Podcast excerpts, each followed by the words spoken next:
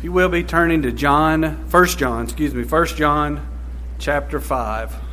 First John chapter 5. That's where we're going to spend the majority of our time this evening. About 15 years ago, Lisa and I took our family out to New Mexico to visit her little brother Paul, who was preaching in uh, Clayton, New Mexico. And one of the first things that Paul wanted to do with me when we got out there is we went to the local grocery store parking lot, and there was a food truck in the parking lot. And Paul's words to me were, You're going to love this. They serve authentic Mexican burritos with green chilies. It was great. It was awesome. And uh, the key the key phrase there was authentic. You know, we can get burritos here. Uh, we can go to, to, various places, Taco Bell, um, different places around, but we can't get the authentic uh, like they had out there. I also think often when folks are buying certain goods, they look for signs that those certain goods are authentic uh, from the manufacturer. There are people who make their money by selling inferior knockoffs of the real deal. For example, in the sports memorabilia world, I have a friend in Huntsville, Alabama, who sells sports memorabilia for a living. And the first question that people will ask him when he's about to sell them an autographed item is Does it come with a certificate of authenticity? Can you prove that it's the real deal? And I've also been told, now I haven't done this, but I've also told, been told that ladies that buy high end purses look for certain characteristics to be able to tell that a purse is, is real. They look at the logo. I understand they look at the lining inside the purse. They'll look at the stitching on the purse and they'll be able to tell whether or not it's a real deal. And in the art world, you know, the value of, of an art piece goes up tremendously if you can prove that it's authentically from a particular artist. So that's what I want us to talk about tonight. In John's epistle here, he mentioned the kinds of evidence that prove that one is an authentic child of God, possessing fellowship with the Father and the Son. As in 1 John chapter 3 verse 10, he says, "In this the children of God and the children of the devil are manifest. Whoever does not practice righteousness is not of God, nor is he who does not love his brother."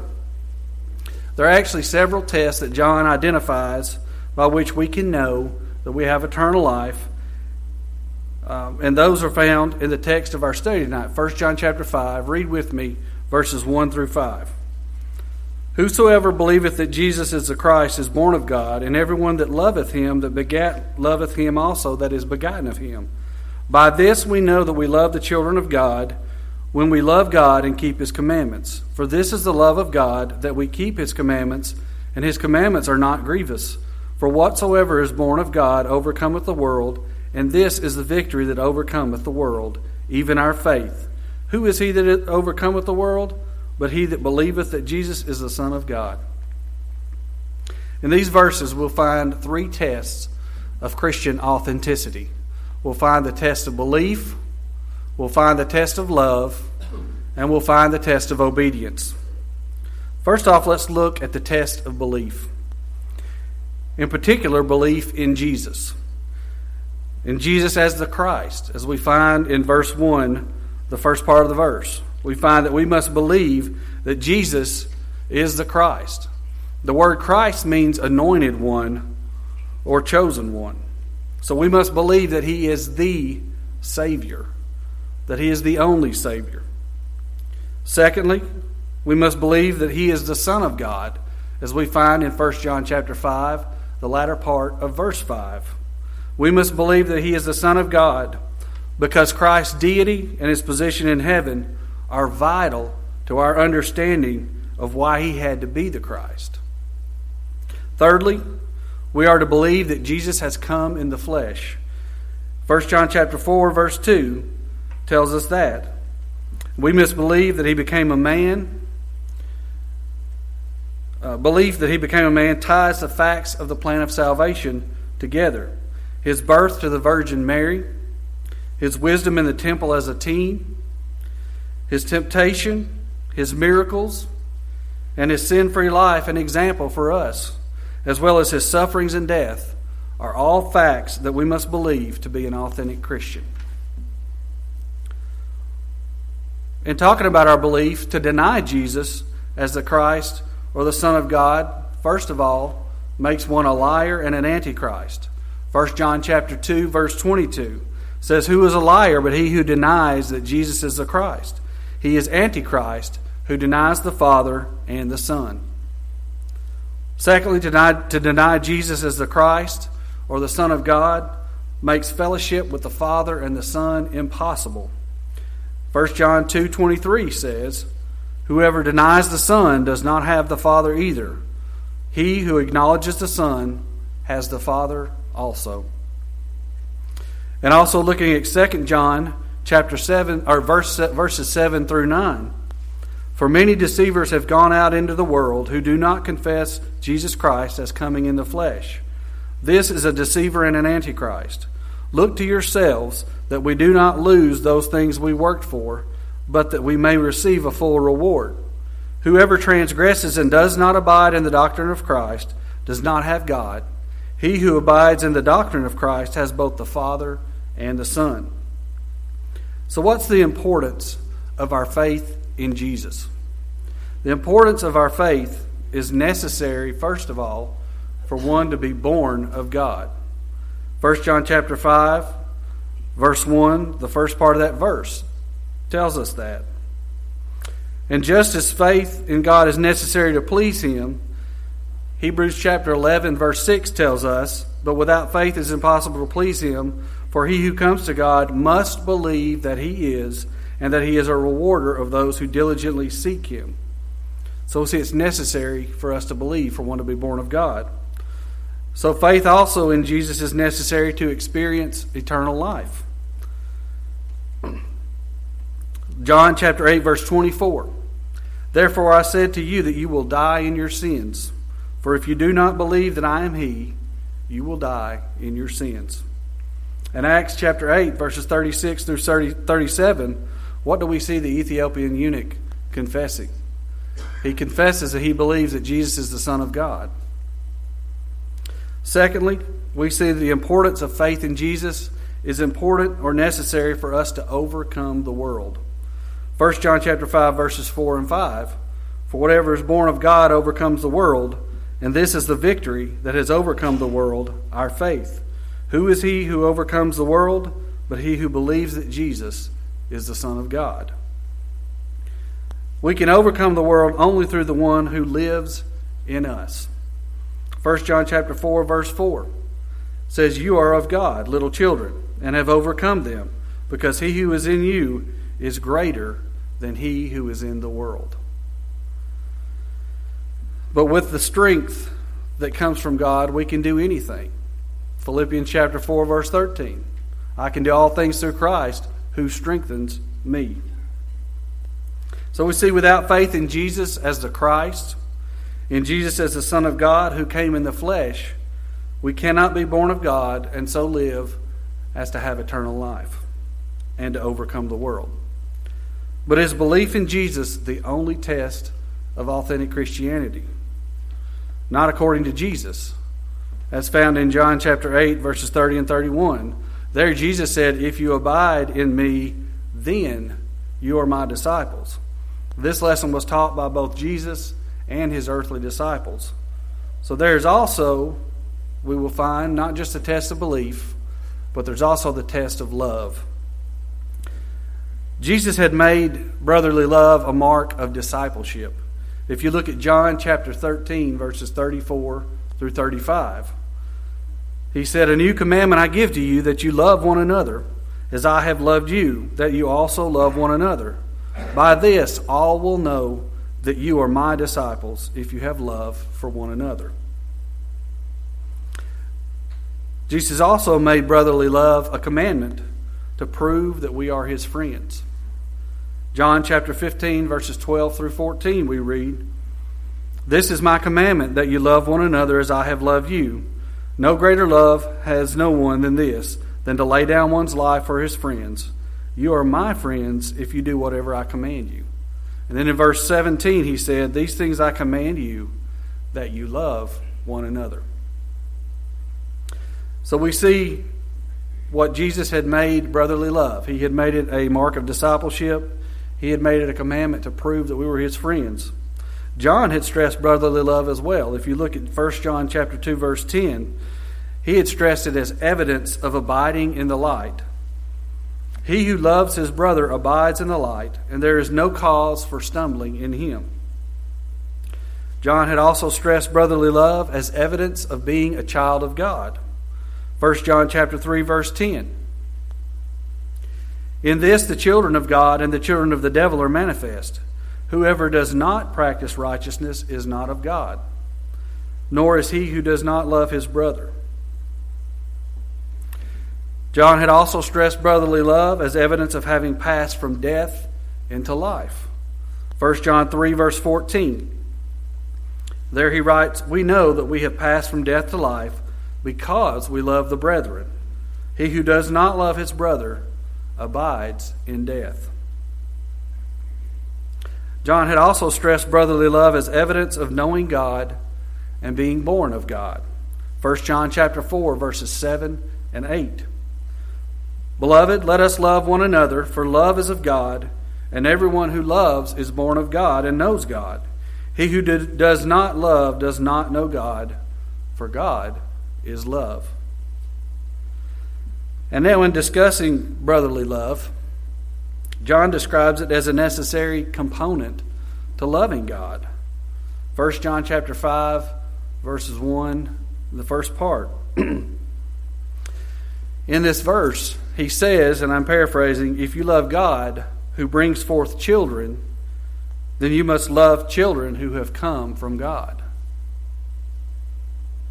John reveals how we can be sure that we love God's children or that we have brotherly love by loving God and keeping his commandments in 1 John chapter 5 verse 2.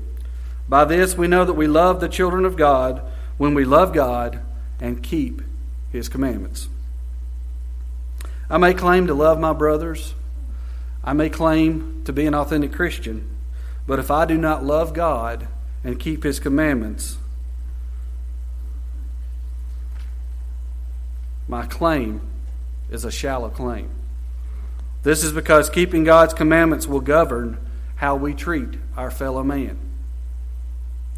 So, one who is truly born of God not only believes in Jesus, but also loves the children of God. In discussing the necessity of loving the children of God, John mentioned keeping the commandments of God. And that leads us to the third test of authentic Christianity, which is the test of obedience. John had emphasized this test earlier in the book, and he continues to emphasize it uh, throughout. He, he emphasized it as essential to having fellowship with the Father in 1 John chapter 1, verses 6 and 7, where he writes, if we say that we have fellowship with him and walk in darkness, we lie and do not practice the truth. But if we walk in the light as he is in the light, we have fellowship with one another, and the blood of Jesus Christ, his Son, cleanses us from all sins. John had also emphasized this test as essential to knowing Jesus. 1 John chapter 2 verses 3 and 4.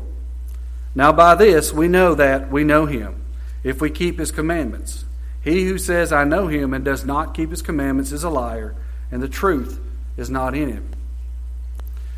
And again, John also emphasizes the test of obedience as essential to loving God. 1 John chapter 2 and verse 5. But whoever keeps his word, truly the love of God is perfected in him. By this we know that we are in him. He also emphasized the test as essential to abiding in Jesus. 1 John chapter 2 and verse 6. He who says he abides in him ought himself also to walk just as he walked.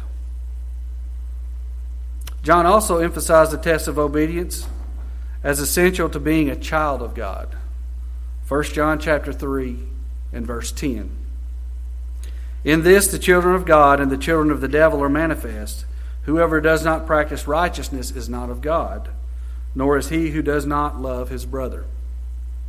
And then John also lastly emphasizes the test of obedience as essential to having our prayers answered in 1 John chapter 3 and verse 22.